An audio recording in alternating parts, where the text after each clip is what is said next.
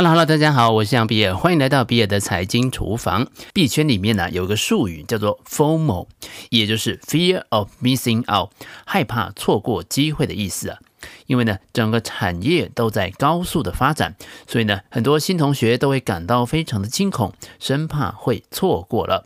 我虽然接触币圈的时间比大家稍微早一点点，但是我也必须说啊，很多东西我也都不懂，也都是边走边看。然后呢，你就会发现那些过去你不懂的东西，只要它是好东西，有一天它重新出现在你面前的时候，你就突然懂了。今天要跟大家聊聊 DAO 去中心化自治组织。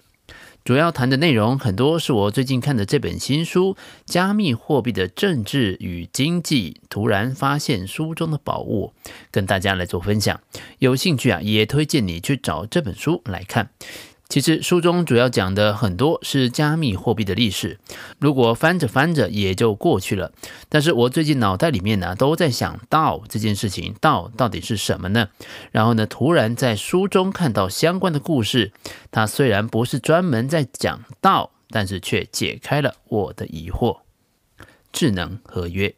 要解释什么是 DAO， 就必须先从智能合约开始。透过智能合约，当支付一笔款项或者是输入任何的资讯给以太坊某个合约的账户，就会自动触发某个程式语言的执行。例如，当某个条件符合的时候，会自动向支付以太币的一方发行某种的代币，或者是它可以充当买卖双方的托管者，安全的保管以太币，直到付款人收到货品并且同意将款项拨发给收款人。其实不管是雅虎拍卖或者是淘宝都有类似的功能，但是他们是依靠着人工来执行，而智能合约则是会自动执行。又或者合约可以从外部的数据，又称为预言机Oracle 来接收天气的报告，并且向可能因为酷暑或者是暴雨而遭受损失的农民来支付保险费。根据以太坊的说法，智能合约的优势在于不仅仅能够执行更为复杂的操作，还可以打造人工协议所无法企及的可靠水准。毕竟人类在做判断的时候很难做到公正，但是对演算法来说，那这是最普通不过的事了。能够自我执行的智能合约就是去信任化的，因为在区块链上大家都可以看到这些合约完全按照已经约定好的规则去执行，不会发生出人意表的事。到 DAO， 如果你把好几份不同功能的智能合约结合在一起来创造一个事业，那么你就会得到一个去中心化自治组织 DAO。如果将智能合约比喻成一台你把硬币投进去就可以得到一杯咖啡的自动贩卖机，那么 DAO 就是拥有这台贩卖机并且为它补充咖啡豆的公司，而且收益将会再投资到新的机器上。在白皮书当中， V 神布特林将 DAO 定义为智能合约技术的逻辑扩展，而 DAO 是以太坊的最终阶段，是执行去中介化和去中心化目标的主要工具。布特林说过，公司是一个什么概念呢？不就是一群人在一套特定规则下一起工作吗？但是这里出现一个非常重要的问题，我们真的需要人吗？当自动化来袭，受创最深的主要是蓝领阶级、纺织工、手艺匠、工厂的操作员。原因很单纯，因为公司本质上就是资本外加一条使命的表述。例如，我是汽车制造商，我负责食物的宅配，我协助客户投资股票等等。当我们把加密货币当作资本的前提情况之下，布特林要问的是，电脑是否可以用来将使命的表述编写为程式代码，进而让任何怀抱理想和拥有编码技术的人可以凭空创造出一家公司呢？这个或许是可行的，因为将智能合约加以安排，就可以执行公司的关键功能，例如销售服务和工具来支付员工的薪水。反正一切都是储存在区块链上，你也就不需要安装软体的伺服器了。同时，组织也不会遭到破坏，因为公司的代码将会永远的在去中心化的记录上。这种运作模式很像是魔兽世界这种点对点的网络游戏，不依赖任何一个单一的核心人物就可以永久的运行。此外，DAO的一大优势是它有可能会解决众所周知的委托代理的问题，也就是股东将公司的经营权委托给公司的总经理，希望能够为股东创造最大利益。然而，公司的总经理却可能暗地里中饱私囊，欺诈公司。去中心化的公司可以成为不受贪腐影响的单位，这个在人为控制的系统上是无法想象的。当然，一切还是不可以掉以轻心，以免又蹦出其他的纰漏。举例来说，一个享有垄断自然资源权利，譬如说像水资源的DAO，就可以设计成不会哄抬价格的组织。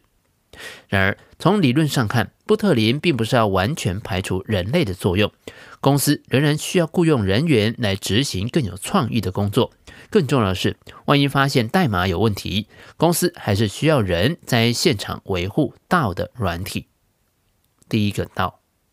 DAO的项目被简单的称为 The DAO。The DAO 的设计构想是一种无领导、无员工、无国籍的风险投资基金，目的就是将以太币投资于科技新创企业。这个想象中的风险投资公司的白皮书当中，设定了无管理阶层的规则，公司会自动将以太币投资在最多代币，这个代币是 ERC20 的持有人所选择的公司，而这就代表了他们实际上就是股东。如果有任何的利润，也会分配给这些代币的持有者。The DAO 的项目发布之后，就受到广大的回响，一个月的时间就吸引了将近有2万名的买家，累计筹措了超过1200万枚的以太币。以当时市价来说的话，是超过了 1.5 亿的美元，成为史上最大的群众募资活动。而投资对象竟然是一间由程式语言所运行的公司。某种程度 ，The DAO 大获成功。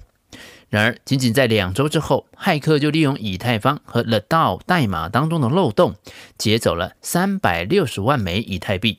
随后，不同的骇客又入侵了一次。由于有自动保险装置的把关，被盗走的资金并没有被抽走。然而，以太坊一连串的补救措施也让 The DAO 备受质疑，最终崩溃瓦解。事实上， The DAO 虽然是第一个用上 DAO 这个名字的，但其实就定义来看，比特币才是最早的 DAO。比特币网络允许任何人的参与，从而实现去中心化。系统按照预设的规则自动运转，而且完成交易。通过工作量的证明 （POW） 的共识机制协调网络，使参与者达成共识，并且以比特币作为经济激励。DeFi 加 NFT 加 DAO。